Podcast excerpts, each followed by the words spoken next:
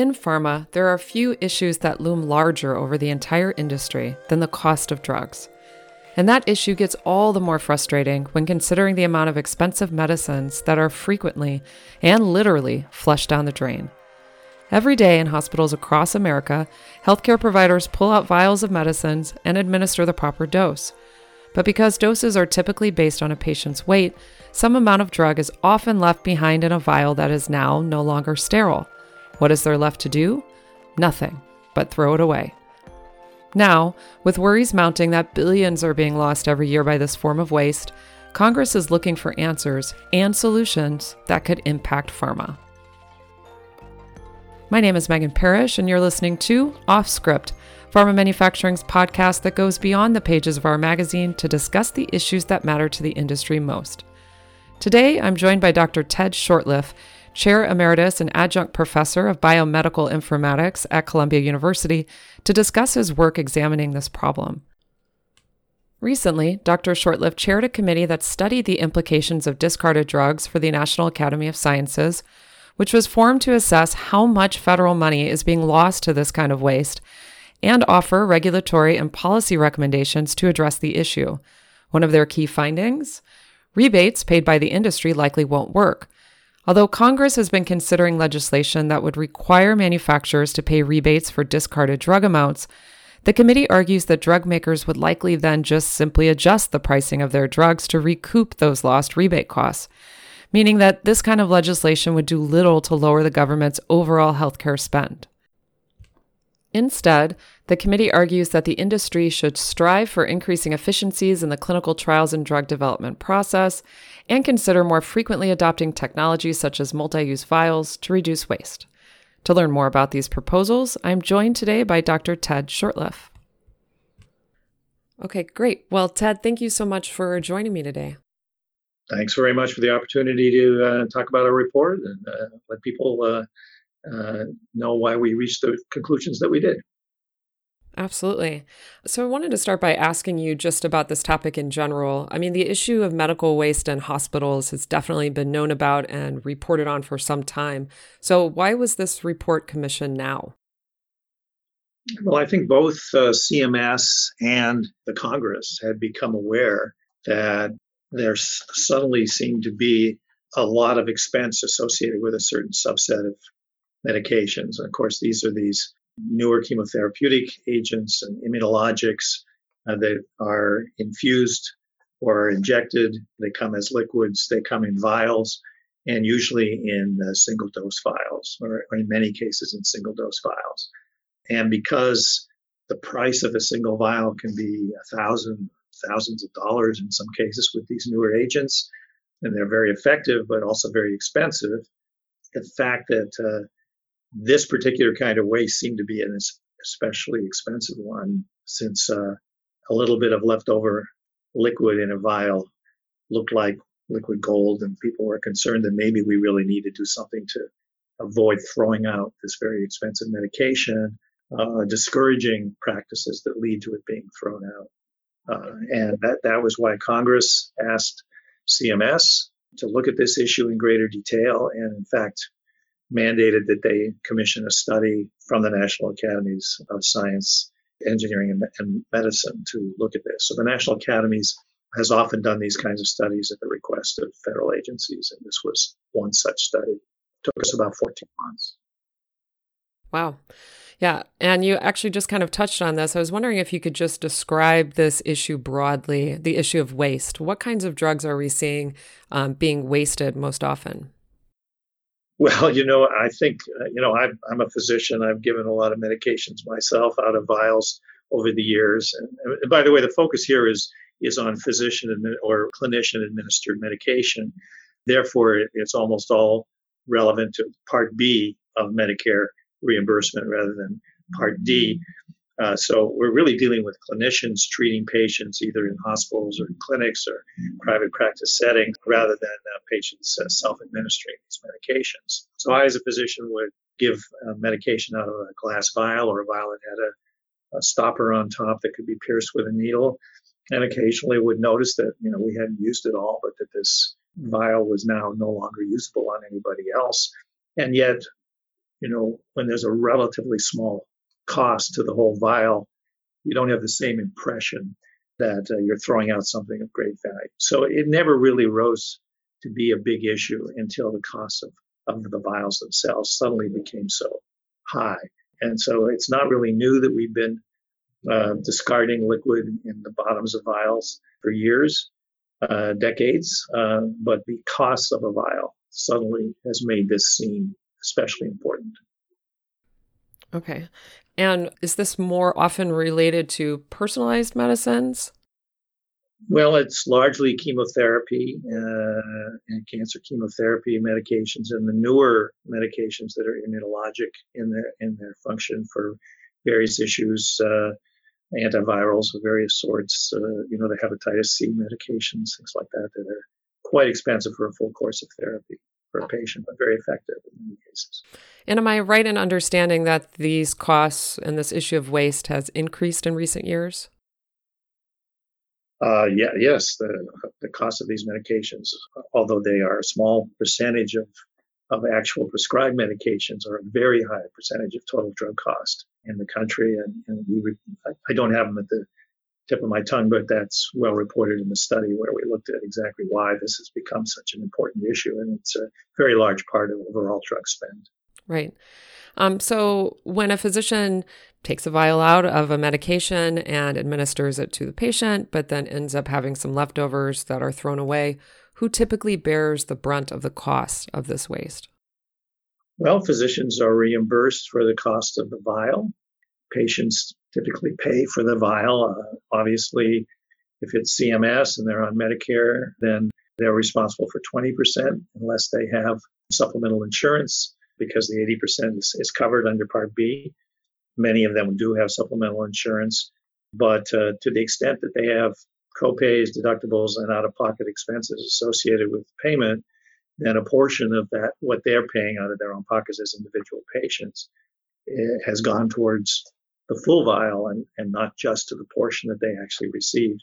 On the other hand, uh, and this becomes important in our overall assessment of the situation, the patient got the treatment that they wanted. And the reason that there was left over is because their body size was such that they didn't need the whole vial, but they got the treatment that they needed. And they usually are pretty happy that they got the treatment that they needed and are not focused on the fact that they saw a little bit left in a vial.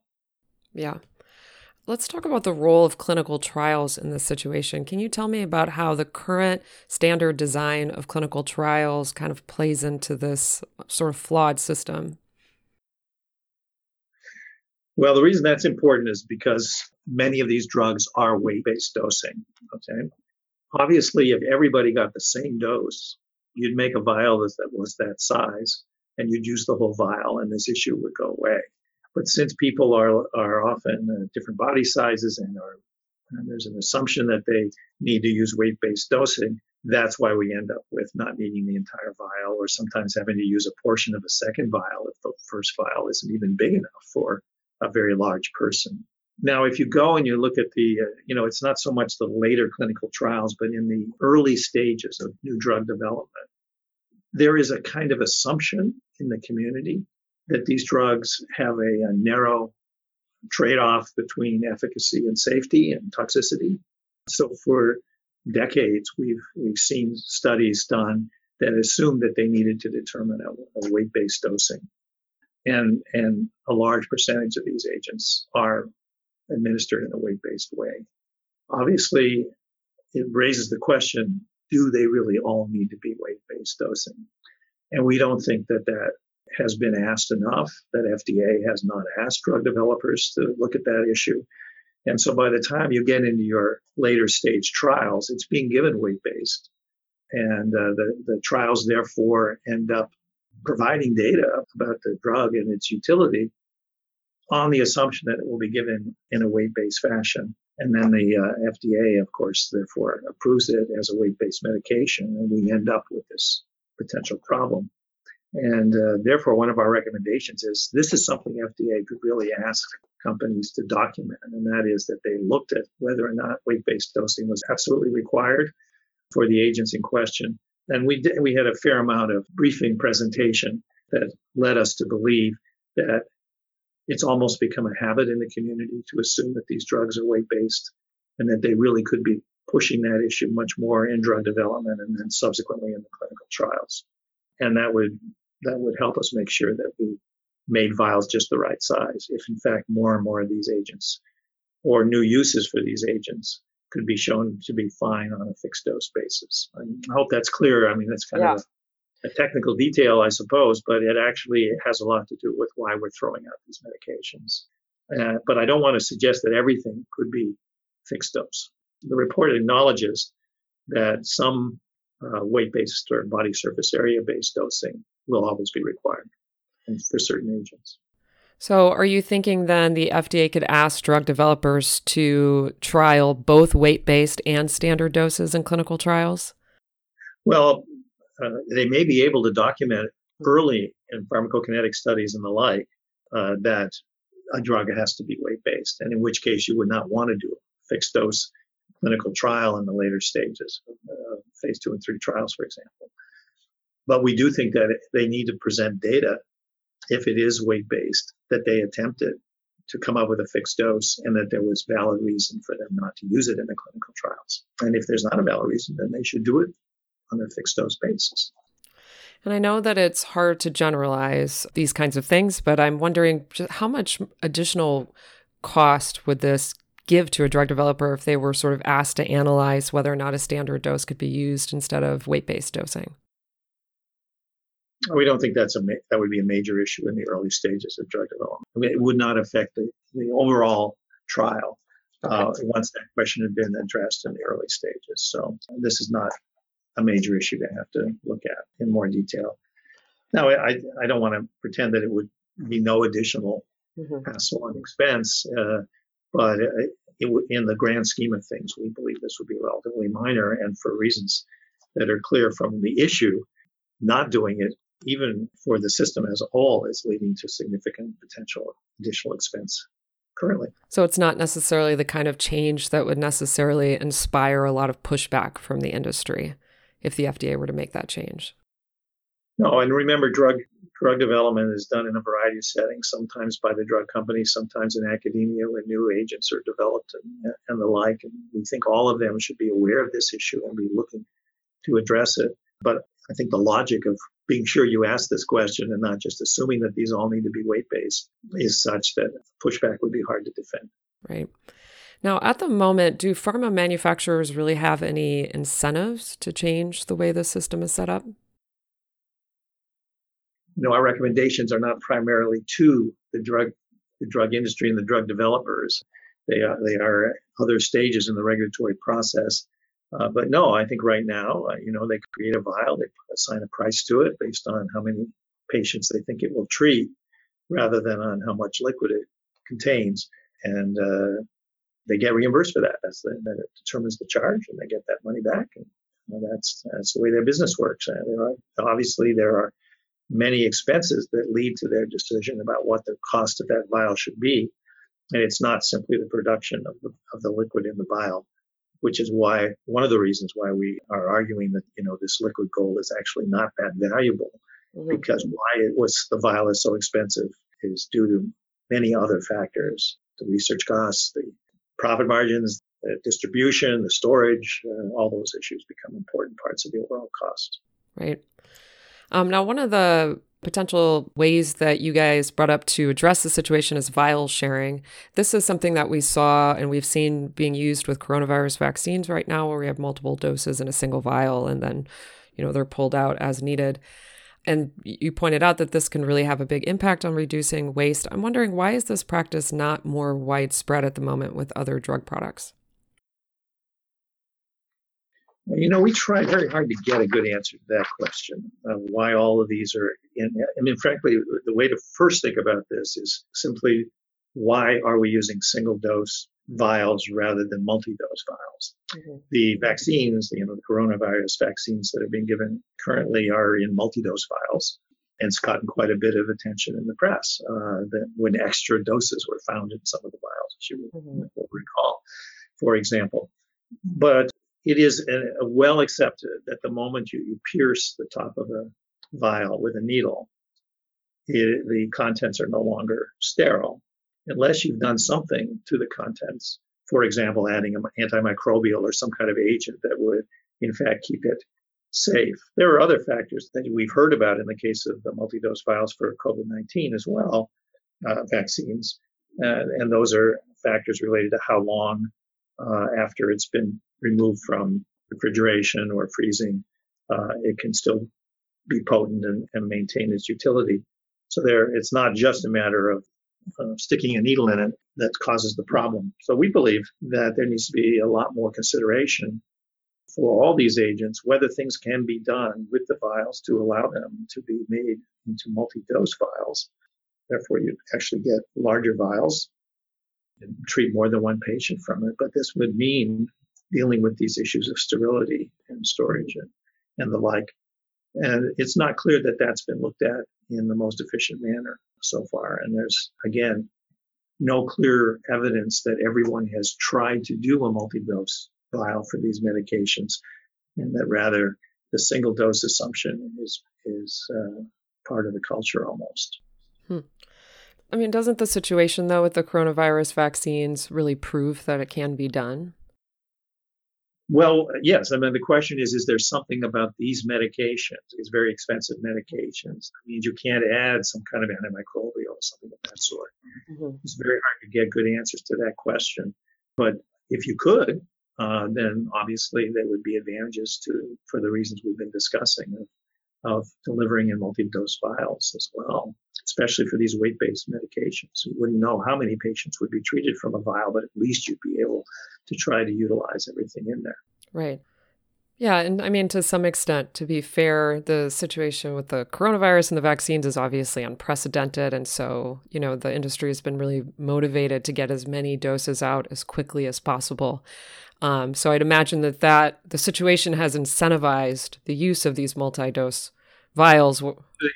I, I, I actually believe that the uh, the notion of multi-dose vials is not new at all, and they've mm-hmm. been for years. The public awareness of the issue of multi-dose vials has certainly gone up because of, you know, especially the, the situation with the Pfizer vaccine where it was supposed to contain five and people were finding it contained six.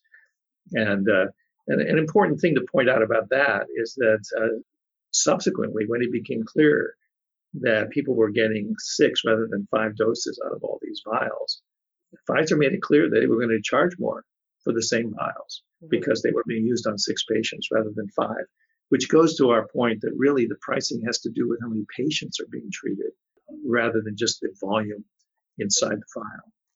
Okay.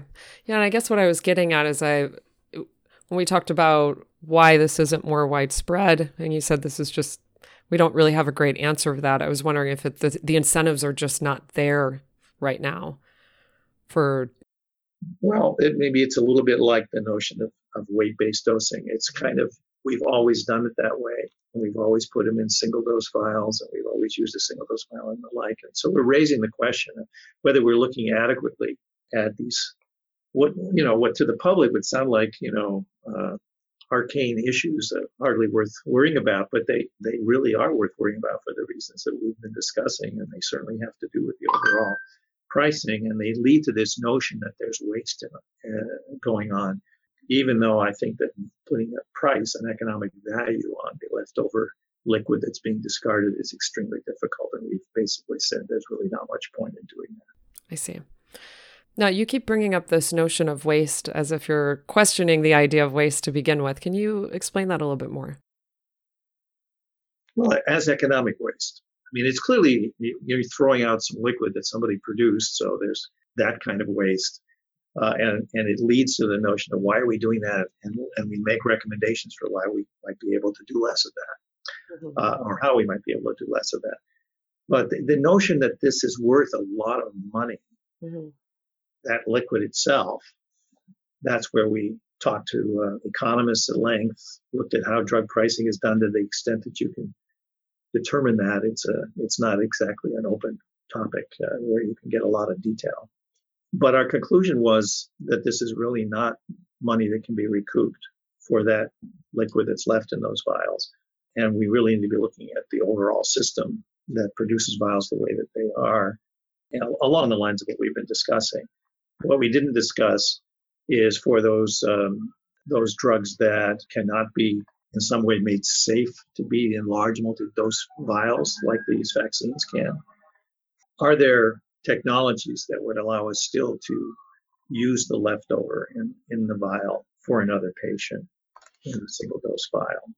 In other words, make it more than a single dose vial simply by adequately protecting it. And there, there are in organizations that have lots and lots of patients, and therefore a real good chance of efficiently being able to utilize, uh, you know, within the time frame that's safe, uh, the remainder of the drug on another patient.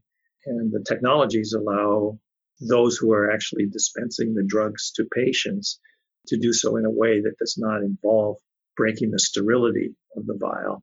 Mm-hmm. Uh, that way, uh, allows uh, uh, allows the drug to be used on a second patient. But the reality right now is that those are very uh, those are unique practices, uh, practice settings where large numbers of patients are being treated for the same disease and where they can even schedule patients with the same same problem to come in more or less on the same day, the same afternoon, and and in that way make very efficient use of the vials that they have purchased. But this is quite rare, and most practices don't have any way of coordinating in order to make that that kind of safe use of a single dose vial. And at the moment, are there any regulations currently addressing this, attempting to eliminate waste and make these kinds of practices more widespread? Well, there there has been a lot of interest in the Congress about this issue because, as I mentioned at the outset of our conversation, it looks like a lot of money is being wasted. That assumption uh, is based on the notion that, for example, if uh, you only use three quarters of a vial and the vial cost uh, a thousand dollars, then the one quarter that you discard is worth two hundred and fifty dollars. And if you multiply that over all the vials and you try to get an estimate of just exactly how much is being thrown out, we come up with estimates in the billions of dollars a year for Medicare or CMS. Uh, and therefore, Congress is saying we have to figure out how to get that money back. Uh, that has led to um, draft legislation that actually looks at the issue of asking for rebates and documenting the amount of, of what's in the vial uh, that is uh, actually administered to patients and what portion is left over and discarded. Uh, it was it was this awareness of large amounts of money that might be saved that led Congress to ask CMS to do this study uh, with the national academies. Now, a few years ago in an effort to try to quantify uh, the uh, amount of discarded medication. CMS introduced a special billing code called the JW modifier, which could be used by those who were reporting on the administration of drugs and getting reimbursed for the administration of these medications. And the JW modifier allowed them not only to say that there had been some leftover, but also exactly how much leftover there was. This is supposedly required by CMS, but uh, it turns out that the compliance with the use of, this, of the JW modifier is uh, extremely poor. We have an entire chapter in our report looking at just how often people actually use it. And one of the reasons they're not highly motivated to use it is they're going to get reimbursed for the total for the cost of the full vial, regardless of whether they use the JW modifier. Um, so uh, there are you can imagine the overhead that goes into asking people to submit the JW modifier and deal with it at the receiving end uh, and the like. So there's cost right now associated with even trying to measure that amount. And uh, for reasons that I think I've already described, we believe that you really can't assign an economic value to that. Uh, if you tried to claw back that money, uh, recoup it through uh, through rebates from manufacturers, that to them would look like a drop in their profit margins for what they believe they've priced for a patient. And uh, much as Pfizer increased the amount uh, that it charged for the COVID vaccine when it found that it, everybody was getting six patients treated rather than five, uh, we believe that there would just be a kind of reset to pricing and that there would be very little actual savings. Yeah. So I did note in the report you guys did not um, support the idea of rebates because of these consequences. Tell me about some of the solutions that you found, though, that you do think are good ideas. Well, uh, there are there are several things that we recommended. In fact, our primary recommendation was we don't think there's economic value here, and that therefore we really uh, ought to encourage all these agencies to be looking at how to increase the overall efficiency and question some of the assumptions maybe that have led to this problem seeming to be a, a significant concern and expense. But then there are eight detailed recommendations uh, about how, how maybe to do that. They're broken into two categories.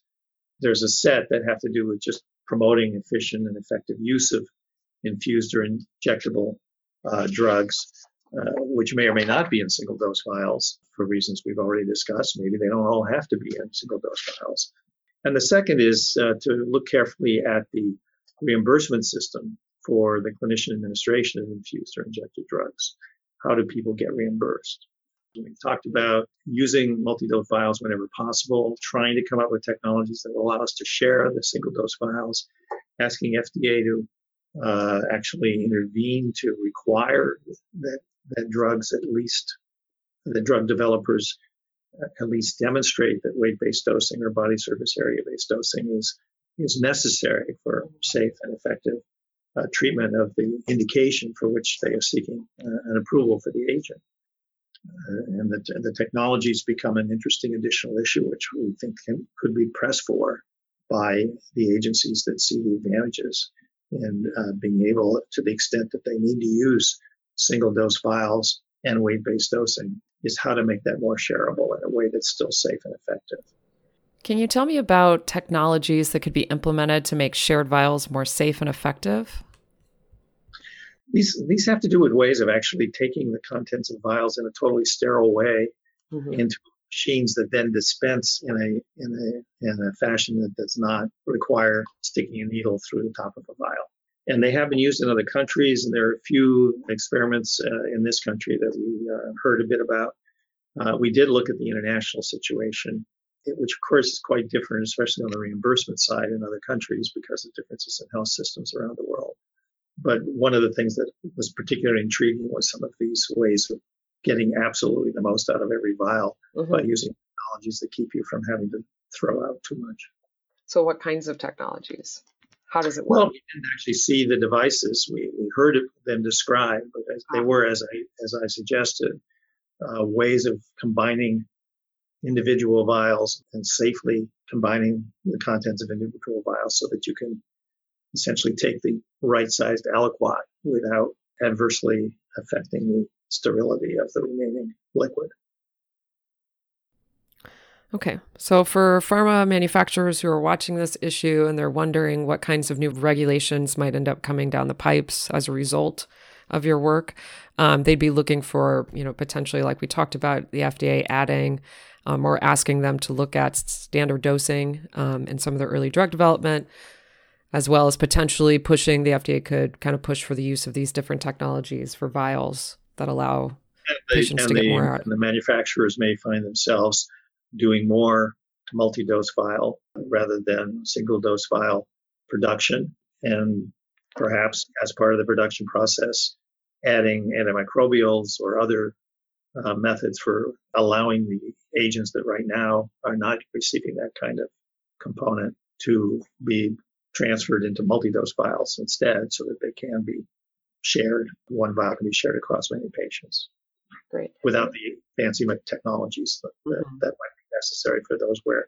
antimicrobials can't be inserted for some reason. Right. Now, you've completed your report and you've handed it off. Now, what's next for this issue?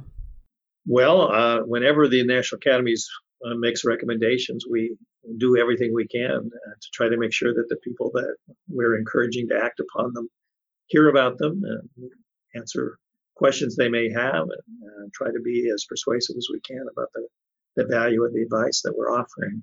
So now it really has to do with, uh, I mean, we've done briefings for Congress already on both the House and Senate sides in those committees where uh, the staff are very interested in this issue and maybe were involved, for example, in the model legislation, draft legislation that I've been mentioning. Uh, and this kind of flies in the face of some of their recommendations mm-hmm. um, uh, or their their assumptions. Uh, but we're hoping that uh, that the, the report is in itself persuasive that there are other ways to address this besides, for example, rebates. Right. And are you sensing a lot of motivation right now among lawmakers to do something concrete here? I think it's too early to tell. The report's only been out a couple of weeks. Thing was, we were able to, certainly to get enough interest that they participated in briefings that we offered, uh, and uh, several people uh, asked for follow-up information and the like. So I, it's it's on their radar screen, and, and we hope uh, that it will begin to influence uh, policy and maybe future legislation. Uh, but not just in Congress. It's it's some of this is FDA regulatory advice. some of it is uh, CDC, we found some conflict between recommendations that were uh, guidelines that came out of FDA and C- CDC on the same issues. We encourage them to kind of uh, bring their perspectives together and, and be uh, more consistent. Uh, and that's the kind of thing we hope that they will uh, agree that they ought to do. Yeah. Well, we'll be following it closely to see if they keep the ball rolling. Anything else really important, especially in terms of the impact for the pharma industry that we have not discussed? Yeah, I, I, I don't think that the pharma industry was identified in any way as being the source of this problem per se, mm-hmm. uh, except perhaps in those early stages of drug development where we need to be much more open to the possibility of, of fixed dosing. Mm-hmm. Uh, but uh, much of the rest of this really has to do with reimbursement regulation, proper fixing value to uh, what's in a vial, those mm-hmm. kinds of questions. And most of that is uh, it's tied to uh, drug pricing. And the, there's another Academy report that's about two years old that dealt with how we might try to address problems with uh, rapidly increasing costs of pharmacologics in the U.S. healthcare system. But uh, and although we pointed to that report, that's not the explicit set of recommendations we were making in this one. Well, if the situation from an industry point of view is that this is rooted in culture, it seems like that might even be harder to change than getting lawmakers to pass new legislation. Culture culture changes are always tough. Well, that's why I think this becomes a regulatory issue. I mean, hmm. culture still does need to respond to to the requirements. Everybody wants to get their medication approved by the FDA. The FDA says, "Show me the data that you need to do this weight based." Uh, we think they'll do it. Yeah, Absolutely. Well, thank you again so much for taking the time to explain this to me. We really appreciate your insights. My pleasure. Thanks very much. You've been listening to Off Script. Stay safe, everyone, and be well.